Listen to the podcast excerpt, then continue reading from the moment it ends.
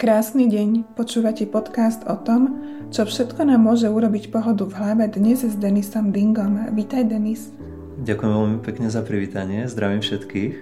Budeme sa rozprávať o tom, že pohodu v hlave nám môže urobiť aj opustenie zóny komfortu.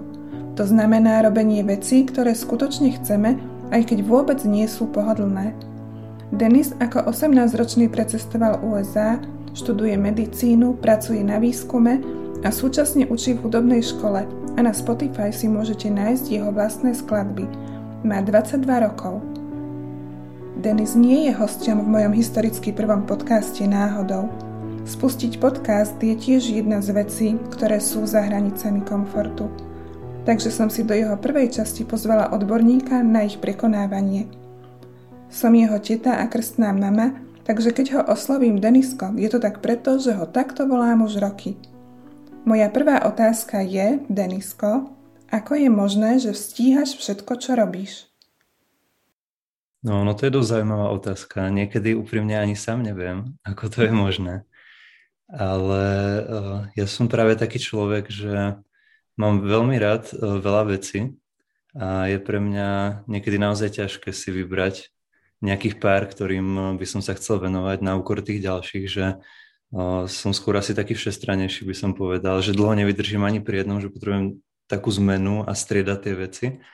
A myslím si, že to je jedna z vecí, teda prečo to tak aj robím a to je jedna z vecí, ktoré ma k tomu motivujú, že chcem ako keby tie veci stíhať. Myslím si, že uh, je strašne veľa príležitostí vo svete pre ľudí, už či pre mladých alebo starších, že proste strašne veľa vecí, ktorým sa môžeme venovať a príde mi škoda to nevyužiť tak trošku, že keby som sa mal zamerať iba na jednu a nevenovať sa ďalším, tak by som mal asi stále pocit, že by mi niečo ušlo.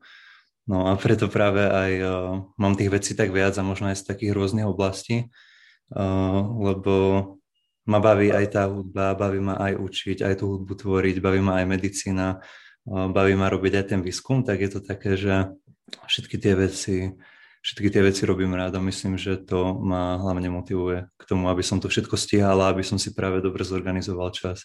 Lebo je to celé o tom, že bez dobre zorganizovaného času by sa to určite teda nedalo. Áno. Čas, zorganizovanie času je veľmi dôležité práve v tých takýchto kreatívnejších sférach. Sa hovorí hodne o kreativite, ale v podstate podľa mňa je to aj hlavne otázka disciplíny, že ako si to rozdelíme. To Určite. A čo si stihneme naplánovať, to stihneme, to proste stihneme. A keď si išiel v 18 do Ameriky, na čo si sa najviac tešil?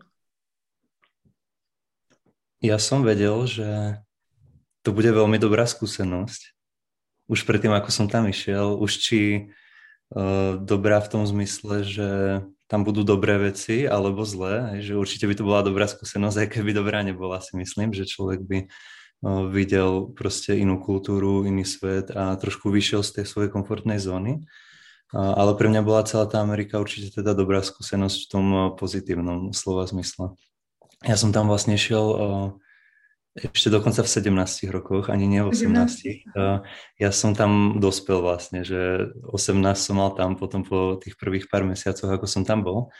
Tak e, to bolo také zaujímavé, že ešte som nebol ani dospelý a tá Amerika, by som povedal, táto skúsenosť, to, že som tam rok študoval, tak mi veľmi pomohlo aj tak dospieť možno a tak e, sa aj osamostatniť a spolahnúť sa na seba bolo to aj také, no, že vlastne ja som tam mhm. ani nebýval v nejakej rodine, ja som býval eh, na internáte.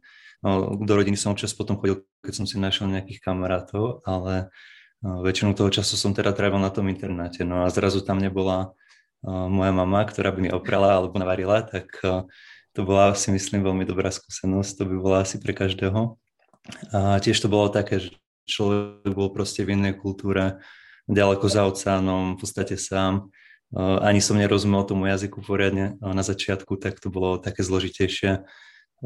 Dosť som čakal, že nebudem rozumieť ani v tej škole teda, ale v škole som prekvapivo rozumel skoro všetko hneď do začiatku. Čo som mal problém, bolo to, že som nerozumel tým ľuďom, keď sme len tak sedeli na obede a rozprávali sa, tam rozprávali takými tými rôznymi narečiami, tak to bolo trošku také ťažšie možno zo začiatku zapadnúť, keď človek nevie ten jazyk. A ale tešil som sa veľmi. Ja vlastne som mal aj pár kamarátov, ktorí boli takto niekde v zahraničí, či už v Amerike alebo v nejakých iných krajinách predo mnou a všetci mi hovorili, aká úžasná skúsenosť to bola, ako im to zmenilo život a chcel som to zažiť, lebo som vedel, že ma to zmení a že mi to tak rozšíri obzor a že mi to veľmi veľa dá do života. A naozaj sa to aj stalo a, a dokonca ešte doteraz, keď to už je skoro 5 rokov, tak stále, stále z toho čerpám ešte. A čo si tam študoval? Si bol vlastne v stredoškolách, tak možno nejakú strednú americkú školu? Áno, áno. Ja som vlastne tam bol počas strednej školy, takže to štúdium nebolo nejako extra zamerané v jednostranne, ako to by to bolo na tej vysokej, ale bolo to skôr také teda, že som tam študoval normálne, ako tu na strednej škole sa študuje, tak som tam mal tiež rôzne tie predmety. Z každého rožku trošku by som povedal, že ja som si vlastne aj ten rozhovor musel tak vyskladať, aby som to mal presne to, čo by som mal na Slovensku, aby mi to vlastne uznali, aby som nemusel mhm. opakovať ten no, tretí ročník, v ktorom som tam bol, takže no, som si tie predmety musel navoliť presne tak, aby mi to sedelo s tými, ktoré by som mal na Slovensku. Tam je trošku iný systém v tom školstve, aj to inak funguje, ale uh, dalo sa to nejak tak splniť, že som potom bez problémov mohol ďalej pokračovať. A okrem tých predmetov, teda, ktoré som eh, si musel dať tak, aby mi ich uznali na Slovensku, tak eh, samozrejme som mal ešte ďalšie predmety, ktoré eh, sa tam dali študovať také extra, na ktoré som sa aj najviac tešil, lebo už som vedel o nich predtým. A jeden z tých predmetov bol práve spevokol, ktorý sme mali ešte každý deň ako poslednú hodinu v rámci toho vyučovania. A ten spevokol bol taký, že samozrejme nemuseli tam ísť všetci, ktorí na tej škole študovali, ale to záujem. Ja som práve mal na tejto škole, kde som bol aj ja, predo mnou tam boli nejakí ľudia, ktorých som poznal, ktorí mi ju práve odporúčili a oni mi povedali o tomto spevokole a aj o tom, že on si každý rok na jar si robí turné a mm-hmm. oni vlastne potom cestujú do rôznych tých častí po Amerike, že niekedy idú proste na východ, niekedy na západ, sever, juh a každý rok sa to strieda, aby videli niečo iné. No a ja som vedel, že uh, ak sa do toho spevokolu zapojím a ak ma potom aj tá pani dirigentka, ktorú sme mali, vyberie, lebo tam sa nedostal každý na to turné, tam brala len tých najlepších. No a ja som vedel, že ak by ma teda vybrala, tak by som mohol precestovať celkom veľký kus Ameriky a dosť toho vidieť a veľa toho zažiť. Mhm. tak eh, som eh, už pol roka predtým sa začal na to pripravovať, že som každý deň cvičil ten spev, že som sa snažil spievať, aby som sa zlepšoval a pozeral som veľa videí na YouTube o tom a proste som na sebe makal. No a nakoniec eh, ma teda aj vybrala do toho spevokolu a bolo to ešte lepšie, ako som čakal, lebo sme naozaj videli veľa. Pochodili sme rôzne tie štáty, spievali sme na rôznych miestach, každý deň sme mali nejaký koncert, niekedy aj viac. Ale úplne, bolo to určite náročné, ale najlepšie na tom bolo možno aj takto, ani nie takto spievanie, ale to, že sme boli spolu s tými ľuďmi a my sme vlastne cestovali autobusom a aj každý e, deň sme spali potom v rôznych rodinách, že to už bolo pre nás dopredu vybavené, že sme sa mhm. nejako rozdelili na menšie skupinky a ubytovali nás tí ľudia, ktorí na tých e, koncertoch boli. Takže sme mali možnosť vidieť strašne veľa tých domácností a s každými sme potom zažívali rôzne veci. Tak to bolo veľmi také obohacujúce. A aké sú tie domácnosti americké? Také podobné nám, alebo je tam niečo iné? Myslím si, že je to určite rozdiel, že by si to poznala, ale uh, oni sú ako aj dosť podobné, hej, že normálne ako tu fungujeme, fungujú aj tam, mm-hmm. ale tam tí Američania majú trošku inú mentalitu, ako celkovo, že nielen v tých rodinách, ale mám pocit, že sú tak celkovo trošku inak nastavení a to je pochopiteľné, teda keď žijú v inej kultúre. A taká asi najviac vec, ktorá mi tak rezonovala, keď eh, som tam tých ľudí stretával a keď som sa s nimi bavil, v porovnaní s tým, ako to je tu a ako sú tu ľudia nastavení, tak mal som trošku pocit, že tí ľudia v Amerike, alebo aspoň tí, s ktorými som sa ja stretol, si trošku viacej uh, užívajú život alebo to tak trošku vedia, že sú viacej zameraní na taký e, relax možno, alebo oddych, alebo nejaký taký, že dobrý čas. A v kontraste s tým, že tu mám pocit, že sme takí viacej, že skôr ako pracujeme, e, alebo že máme stále nejaké povinnosti, čo samozrejme majú aj oni, ale tam som pozoroval to, že si to vedeli tak lepšie trošku oddeliť, že vedeli mať naozaj tú prácu, ale potom mali strašne veľa voľného času, ktorý naozaj eh, využívali produktívne, buď s tou svojou rodinou, alebo s kamarátmi. Uh-huh. Ja vždy, keď ťa počúvam, aj niekoho, keď máme, hovoríme o rodine z Ameriky, tak vždy tam zaznie také, že dobrý čas. To slovo, toto spojenie som zachytila iba v súvislosti s tebou alebo s tými Američanmi, našimi rodinnými, že v podstate tu sa to tak ako nepestuje, že pestujeme si dobrý čas. Mm-hmm. Ono to slovné spojenie samo o sebe, ako v podstate prevzaté doslova preložené z tej angličtiny, že oni povedia, že good time, to je ako dobrý čas. Mm-hmm. Oni to tak povedia, že máme dobrý čas, alebo mali sme dobrý čas, tak ja to asi kvôli tomu používam. Mm-hmm. Ale keď Daniel tu bol na, na návšteve, ako za našim, za otcom, za tvojim detkom, to je jeho, bol jeho bratranec, eh, ktorý žil v Amerike, tak on, on to bol prvý, kto použil toto slovné spojenie. On hovoril trochu aj po slovensky a on to tak ako keby, pre, pre mňa to bol on prvý človek, od ktorého som to počula, že dobrý čas. A ty si druhý. mm. No ale to samozrejme neznamená, že aj ľudia tu nemajú dobrý čas, alebo si ho nevedia Majú, spraviť. ale až, to... až taký dôraz na to nekladieme, sa mi zdá. Uh-huh, uh-huh. To, je, to asi to presne, že tam bol taký väčší dôraz na, to, na ten relax a na tú rodinu a na, práve na tieto veci, ktoré sú tiež určite dôležité. Hm. Cestovanie ľudí mení. Čo myslíš, ako zmenilo teba? Ono sa hovorí, že sú také ako dva spôsoby práce na sebe. Že som proste na jednom mieste a chcem niečo zmeniť, teda som proste doma a cvičím, alebo športujem, alebo čítam. A potom taký ako druhý najznámejší spôsob, ale ľudia si to často neuvedomujú, je, že cestujú, že proste idú niekam a vrátia sa s úplne iným pohľadom a ani si to nejako neuvedomia, ale všetko už je inak. Čo myslíš, ako, čo, čo hlavne zmenilo to cestovanie u teba? Čo vidíš inak, keď sa vrátiš? Mm-hmm. No záleží ešte aj ktoré cestovanie. Napríklad toto v Amerike, čo som bol, kde som strávil ten rok počas toho štúdia, tak eh, to bola naozaj obrovská zmena, lebo som tam bol proste dlho.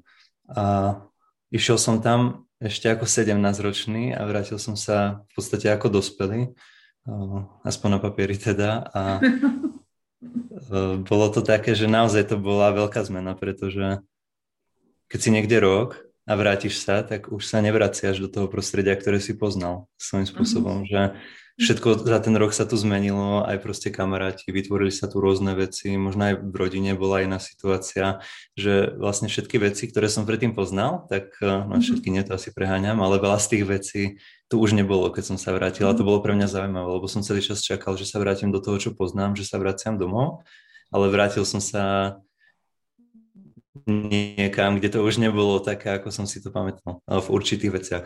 Takže svojím spôsobom som vtedy musel začínať e, od znova zase, aj tu v tom starom známom prostredí.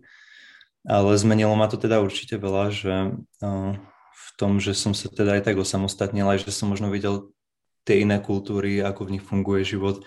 Vlastne tá škola, kde som bol, tak uh, ja som bol práve na takej škole, kde skoro polovicu študentov tvorili medzinárodní študenti, že nemal som možnosť sa stretnúť iba s tou americkou kultúrou, ale tam boli ľudia proste aj z Európy, z iných miest, zo Srbska, z Norska, potom aj zo Strednej Ameriky, z Nikaraguy, z Guatemaly, z Afriky tam bolo veľa ľudí, z Ázie, z Číny, z Tajvanu, proste z celého sveta tak eh, to bolo veľmi také zaujímavé pozorovať každú tú jednu kultúru. Že toto mi dalo asi najviac, že som proste videl, že akí sú tí ľudia z iných oblastí vo svete.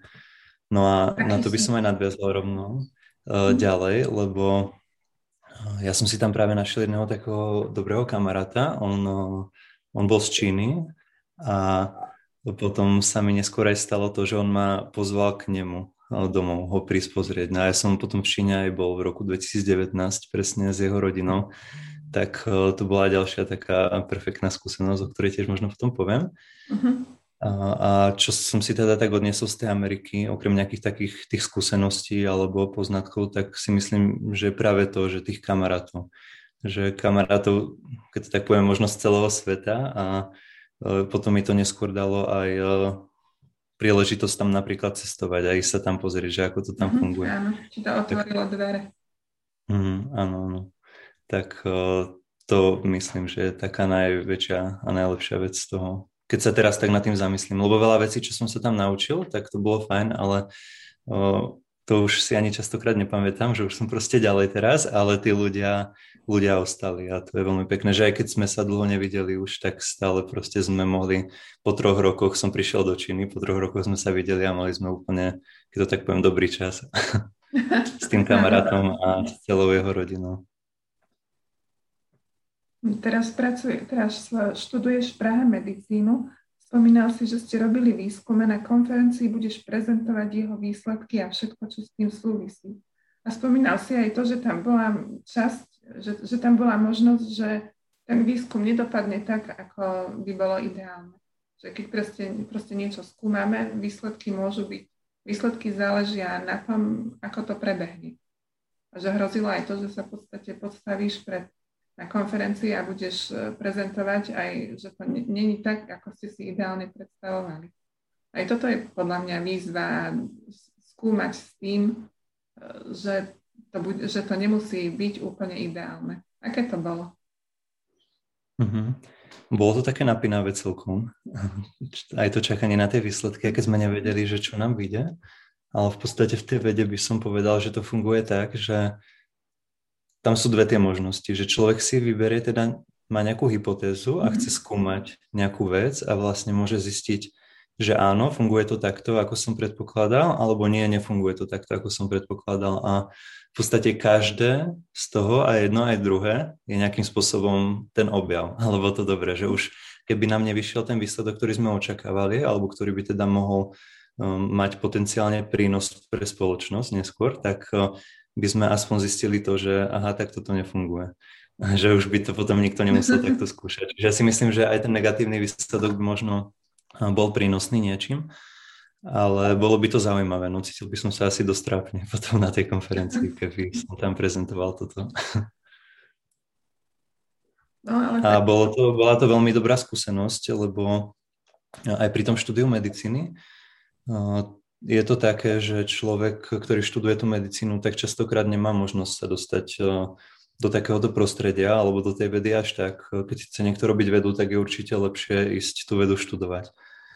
Eh, na tej medicíne je to štúdium skôr eh, koncipované a poskladané tak, že ťa pripravuje na tú prax lekára ako skôr klinicky ale e, tú vedeckú stránku z toho mm, nemá až tak dobre zahrnutú v tej výuke, by som povedal, aspoň z mojej skúsenosti teda. No ono to je tak, že ľudia, ktorí vyštudujú medicínu, tak vlastne sa môžu rozhodnúť, že či teda chcú ísť robiť kliniku, či chcú ísť robiť e, k pacientom do nemocnice alebo do ambulancie, ale rovnako môžu ísť e, robiť tú vedu po škole, rovnako ako nejaký vedec, ktorý skončí vedeckú školu. A tam si myslím, že je to trošku, potom asi aj vidieť, že ten človek z tej medicíny veľa vecí musí dobehnúť, keď chce robiť tú vedu, lebo naša tá výuka nebola tak vôbec koncipovaná, hlavne prakticky nie teda. Mm-hmm. A to bolo pre mňa veľmi dobrá skúsenosť v tom, že som si to mohol vyskúšať a že som mohol vidieť, e, ako to v tom labaku funguje, že o čom je tá veda. Bolo to veľmi zaujímavé, hodnotím to veľmi pozitívne, že som to skúsil, mm-hmm. ale povedal by som, že som e, tým práve zistil, že to asi robiť nechcem. potom po škole, čo je tiež vlastne dobrá skúsenosť. Áno. Že človek chce alebo nechce. Hudba ti robí pohodu v hlave popri štúdiu medicíny. Ako sa ti študuje? Medicína teda. Ja si myslím, že momentálne môžem povedať, že veľmi dobré, že som spokojný s tým štúdiom, aj som rád, že tam som. Aj ma to baví, aj mám okolo seba super ľudí, spolužiakov, ktorí ma do toho štúdia aj motivujú. To je jedna z takých vecí zaujímavých, ktoré som tam vlastne zažil na tej škole, že naozaj každý človek, ktorý tam je, že každý z mojich spolužiakov je úplne aj talentovaný a šikovný úplne na niečo iné, že skoro nikto nerobí naozaj len tú medicínu, ale každý sa venuje popri nej ešte nejakej ďalšej veci, že naozaj sú okolo mňa inšpiratívni a šikovní ľudia, od ktorých sa ja môžem inšpirovať a veľa učiť, tak je to pre mňa veľmi, veľmi príjemné a veľmi ma to posúva, že som v takomto prostredí. A čo sa týka ešte teda tej medicíny a hudby, tak mhm. pre mňa je to také, že jedno od druhého je navzájom taký filter alebo také odreagovanie, že ja tú svoju školu mám rád, aj sa rád učím, aj ma to zaujíma väčšinou a proste keď už to je dlho, tak človek toho už začne mať naozaj dosť, že už to nie, nie je až také príjemné a práve vtedy som rád, že môžem ísť napríklad do tej práce a venovať sa tým deťom, zase robiť tú hudbu, to ma tiež veľmi náplňa, veľmi baví.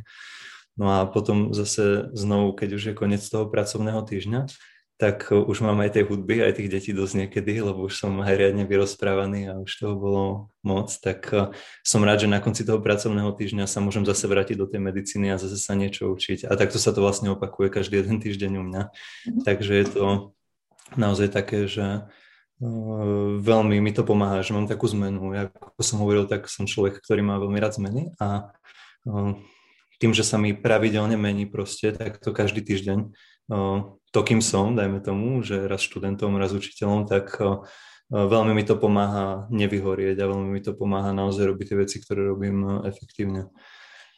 Ono je to aj tak, že každý máme obmedzený ten čas, že máme proste nejakých tých 100% svojho času, to je ten všetok, ktorý máme a my sa musíme rozhodnúť, no teda, že do čoho budeme investovať a v akej miere. Nedá sa proste 100% venovať do jednej veci a 100% zároveň venovať do ďalšej, ako v tom istom čase, že uh, sa to musí nejako deliť. A ja to mám tak, že uh, niekedy venujem tých 90% škole a 10% práci, keď je napríklad skúškové alebo tak, a keď sa naozaj už musím učiť a už naozaj prihára. A, ale keď práve sa učiť ešte nemusím, tak uh, niekedy proste venujem tej škole 10% a práci 90%, že mám tú zmenu. A naozaj podľa toho obdobia, v ktorom sa nachádzam a podľa toho obdobia, čo je práve potrebné, tak podľa toho si to tak rozdeľujem, že koľko percent budem čomu venovať a dosť sa mi to osvedčilo, tento model, že to naozaj funguje. A potom som častokrát aj efektívnejší, že keby som naozaj venoval 100% tej škole, tak by som vyhorel za dva týždne a asi by som skončil s celou medicínou, že si to neviem predstaviť, že je fakt dôležité mať nejaké také aj koničky, ale nemusia to byť koničky. Pre mňa aj tá práca je napríklad to, taký ten uh, dobrý čas, alebo taký, taký to, čo ma vypne, kde si oddychnem, kde sa odreagujem. Takže je fajn robiť viac vecí podľa mňa. Že mám pocit, čím viac si tých vecí robím, tak tým viac som ešte efektívnejší niekedy. Mm-hmm. Akož do určitej miery, keby už bolo príliš. Keď už by bolo príliš, tak už by to asi šlo jedno na okor druhého, ale do určitej miery sa myslím, sa to dá uplatniť, že človek sa venuje viacej veciam a potom je taký viacej efektívnejší, lebo tým, že napríklad aj pracujem, tak nemám na tú školu tak veľa času, tak si nemôžem moc dovoliť nejako prokrastinovať alebo sa flakať, že naozaj, keď je ten čas, keď sa mám učiť, tak sa fakt ako učím, že ma, musím mm-hmm. makať, lebo už, eh, lebo viem, že idem do práce a už sa nebudem môcť učiť, takže mm-hmm. je to pre mňa také, že to zvyšuje tomu efektivitu a produktivitu. No a je to celé uh, také, že uh, ľudia hovoria, keď sa niekomu v niečom darí, že keď hrá dobre na klavíri alebo na husliach, keď je dobrý športovec, keď hrá dobre futbal, alebo keď študuje medicínu, takže on má talent, on sa taký narodil, že on na to má, pretože neviem čo, ale no, to väčšinou tak nie je. Teda ja nepoznám žiadneho takého človeka, ktorý by sa narodil talentovaný a všetko by mu išlo. A myslím si, že to je hlavne o tej tvrdej práci a o tom, čo ten človek robí, to, ako sa snaží, ako na sebe maká, že ten talent možno zohrá tak možno tých 50% z toho úspechu že naozaj väčšina z toho je o tom, že ten človek si presedí nad tými knižkami alebo presedí si nad tým klavírom a cvičí proste a posúva sa. Samozrejme, že keď má niekto ten talent, tak mu to pravdepodobne pôjde rýchlejšie, že nemusí sa učiť na tú skúšku proste 3 týždne, ale učí sa na tú skúšku 2 týždne a stihne to, alebo na ten klavír, že nemusí cvičiť 3 hodiny denne, ale cvičí napríklad denne 30 minút a je rovnako dobrý ako ten, čo cvičí 3 hodiny. Že ten talent podľa mňa môže ovplyvňovať ten výsledok, ale nie až v takom meritku, že aj tí talentovaní ľudia, proste aj tí najlepší klaviristi na svete, oni cvičia 16 hodín denne niektorí, že to není, že sú talentovaní alebo čo. Ano. Takže uh, je to určite o tej tvrdej práci a o tom nasledovaní snov, že keď chce človek niečo dosiahnuť a v niečom chce byť dobrý, tak sa tomu musí samozrejme venovať, že nikto nespadne z neba šikovný. Uh-huh. Som sa dozvedela, že máš v pláne nejakú cestu v, v rámci štúdia medicíny. Čo budeš robiť? Mhm. No ja som sa prihlásil na taký študijný pobyt eh, na budúci rok a ma aj vybrali eh, práve do Nemecka. A vlastne odštudujem jeden semester eh, tam ako mhm. celý, že budem študovať na tej škole v zahraničí v Nemecku. V Nemčine? V Nemčine, áno. No to je inak ďalšia vec, ktorej sa teraz dosť intenzívne venujem, lebo ja po nemecky až tak dobre neviem. Um, mal som ju v škole aj na strednej, aj na základnej, ale vtedy som tomu moc teda váhu neprikladal. Mi to prišlo ako na zbytočnosť. to by som teraz zmenil, keby som sa mohol vrátiť. No a teraz čítam práve takú knižku, sa to volá, že Nemčina za 24 dní a veľmi mi to aj pomohlo, že už sa začínam fakt orientovať v tých veciach, aj keď pozerám už nejaký nemecký seriál alebo film, tak už plus minus rozumiem, o, čom tam hovoria, tak je to naozaj také, že že práve táto vec, že som sa tam prihlásila, že ma tam vybrali, to je to, čo ma motivuje, to je to, prečo sa to Nemčinu učím, že teda určite by som si vo svojom voľnom čase asi neotvoril len tak, že sa idem učiť. Ja práve potrebujem takéto tie motivácie nejaké, že, že áno, že toto bude, tak sa uč, že potrebujem vedieť, uh, prečo sa mám učiť, že len tak sa učiť, um, ako aj na ten strednej škole, to bolo v Nemecku, mi prišlo proste strašne ďaleko, keď som ešte žil na Slovensku, um, že ja tam nikdy nepôjdem, nebudem to potrebovať, všetci Nemci vedia anglicky a tak, ale teraz, eh, keď som proste v Prahe a keď Nemecko je hodinu eh, od Prahy, tak eh, je to pre mňa oveľa také reálnejšie, že wow, že naozaj to je blízko a tie nemecké hovoriace krajiny v Európe sú fakt veľké a sú fakt vyspelé a to sú tie zeme, kam ľudia chcú ísť. Že keby som to vedel skôr, určite by som sa tu Nemčinu asi učil viacej. Uh-huh. A čo teba smerovalo k tomu, že si išiel študovať medicínu? No, ja som dosť nevedel, že čo mám ísť študovať najskôr, lebo som bol taký, že tiež ma bavilo viacej veci. Uh-huh. hlavne sa to aj s tou hudbou tak prekrývalo, že tá medicína a hudba boli také tie moje dve cesty, na ktoré som zvažoval, ale nakoniec som, som sa rozhodol práve pre tú medicínu, preto aj, že mi to dávalo zmysel, že možno aj nejako pomáhať ľuďom. Aj ma to veľmi zaujímalo, že ako funguje to ľudské telo a vedel som si seba predstaviť v tej pozícii toho lekára a v tom, že by som to možno chcel robiť alebo vedel robiť. Aj keď človek má úplne iné predstavy o tom predtým, ako to je v skutočnosti, myslím si, že nikto mm-hmm. si to ani nevie predstaviť. Možno iba ak má rodičov, lekárov alebo tak, alebo ak zašiel to prostredie, ale je to mm-hmm. úplne inak, ako som čakal. No a, a tú hudbu som nechal preto vtedy, lebo možno aj kvôli takému tlaku zo spoločnosti, že som často počúval, že máš naviac, alebo že v hudbe sa neuživíš, v hudbe sa neuplatníš, nie je to dobre platené, to nerob. A možno aj toto ma vedlo k tomu, že som si vybral tú medicínu nakoniec. A s tým výberom medicíny, s tým rozhodnutím som to bral práve tak, že končím s hudbou, že tú hudbu proste no, zavesím na klinec a že sa budem no, venovať už len tej medicíne. Čo sa našťastie nestalo potom a zistil som, že popri medicíne sa dá robiť aj kopu ďalších iných vecí. Takže hudbe sa vlastne venujem doteraz. Áno, a intenzívne, lebo v Prahe v Dome detí a mládeže učíš hru na klavír a je to tvoja práca, ktorou si zarábaš a vlastne ťa aj baví. A tiež učím a vnímam to tak, že učením sa učí nielen žiak, ale aj učiteľ. Čo teba učia tvoji žiaci? No to je určite pravda, s tým úplne súhlasím. Ja mám pocit, že sa učím niekedy ešte viacej ako tí žiaci. A myslím si, že ten učiteľ má naozaj obrovskú zodpovednosť, obrovskú, čo sa týka nejakého dopadu na to dieťa. Nielen toho, tých výsledkov, ktoré to dieťa potom v tej hudbe má, ale aj práve toho jeho vzťahu s tou hudbou, že ten učiteľ veľmi, veľmi ovplyvní to, ako sa to dieťa na tú hudbu pozerá alebo ako ju vníma a potom veľakrát aj takú tú jeho kreativitu. Ja napríklad som mal na začiatku takú učiteľku, že sme si moc teda nesadli. A mne ten klavír ani nešiel vôbec. A bolo to pre mňa trápenie. Ja som tam chcel chodiť zo začiatku, ale potom to bolo už skôr len také, že z donútenia rodičov, že naozaj som tam nechcel chodiť a otco ma trošku nutil do toho. A aj tá učiteľka bola taká, že vyslovene povedala môjmu otcovi, že aby ma odhlásili z klavíra a dali ma na futbal alebo niečo, že proste to nemá budúcnosť, že to sú vyhodené peniaze. ale môj oco to asi nebral úplne vážne, tak stále som pokračoval. No a potom sa mi tá učiteľka zmenila. Po troch rokoch dostal som druhu uh-huh. a ja som bol úplne z toho hotový. Tak mňa úplne neskutočne začal ten klavír vtedy baviť, že ona mi úplne ukázala inak tú hudbu. Mm-hmm. A vlastne to bol pre mňa taký ten podnet, kedy som fakt začal cvičiť, začal ma to baviť, začal som sa zlepšovať a naozaj práve vďaka tej druhej učiteľke aj tú skúsenosť s tou prvou, že som bol taký znechutený skôr z tej hudby, tak naozaj ona to potiahla práve tým opačným smerom a úplne zmenila ten môj pohľad na hudbu, ten môj vzťah k hudbe a dokonca sa ňou teraz živím, by sa to dalo tak povedať.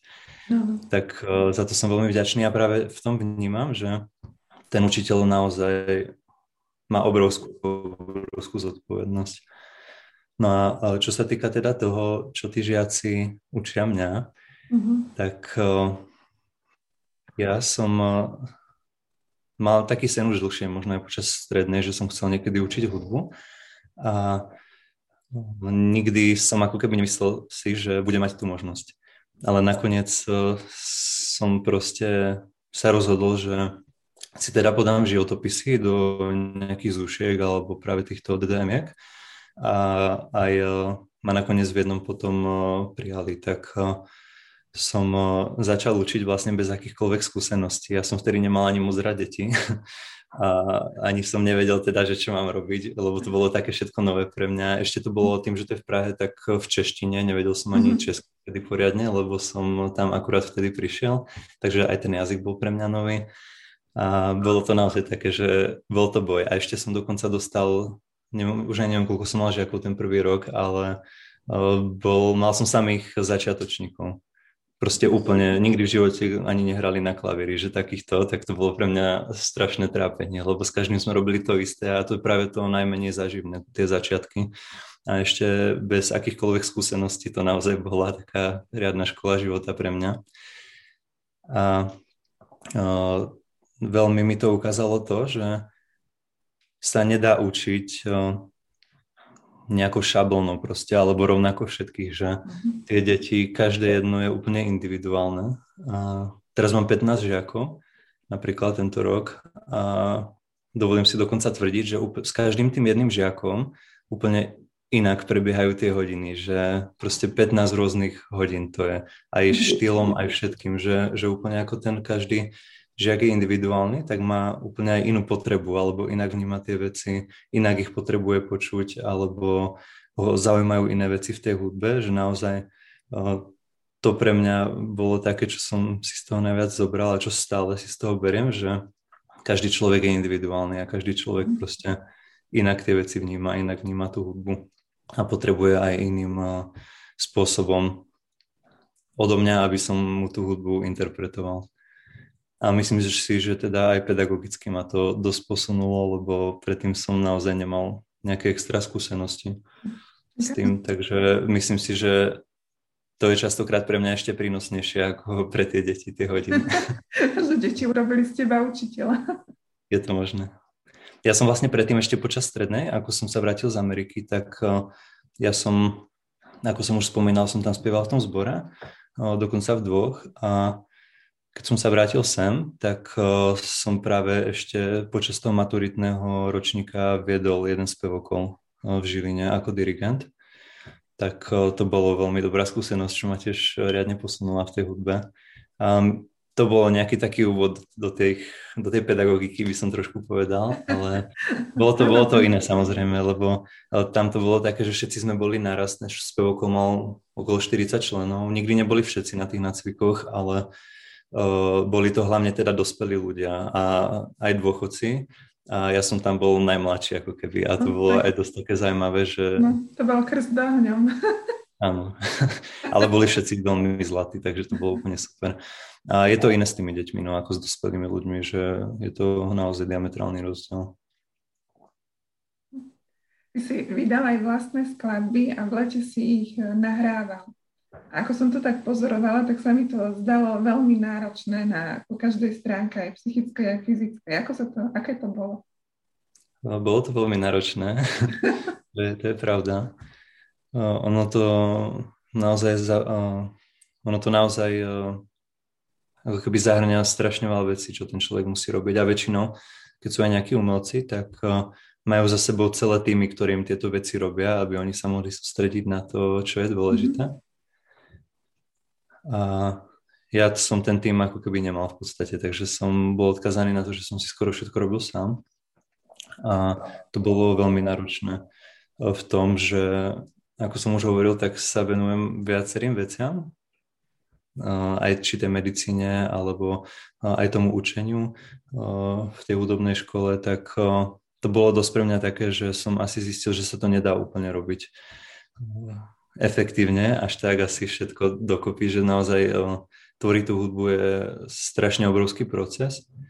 A práve vtedy som dokončoval ten prvý album, keď uh, už som mal aj školu, aj prácu a už sme mali proste aj nejaké testy a už toho bolo na mňa až príliš, tak uh, potom to bolo skôr také, že ten album ku koncu už bol pre mňa taký akože viacej stresujúci by som povedal, že už som si to tak neužíval, ale ten proces, keď som na ňom v lete robil, vtedy som mal aj čas, tak to bolo naozaj super, lebo ja som to chcel vždy skúsiť a bol to jeden z takých splnených snov, by som povedal, a aj veľmi dobrá skúsenosť, že myslím si, že ma to tiež posunulo dosť dopredu a aj teraz možno lepšie vidím teda, že čo to obnáša, keď chce niekto taký projekt dotiahnuť do konca. Mhm, áno, to dotiahnuť projekt do konca, to je výzva vždy. A kde si môžu poslucháči nájsť tvoje skladby?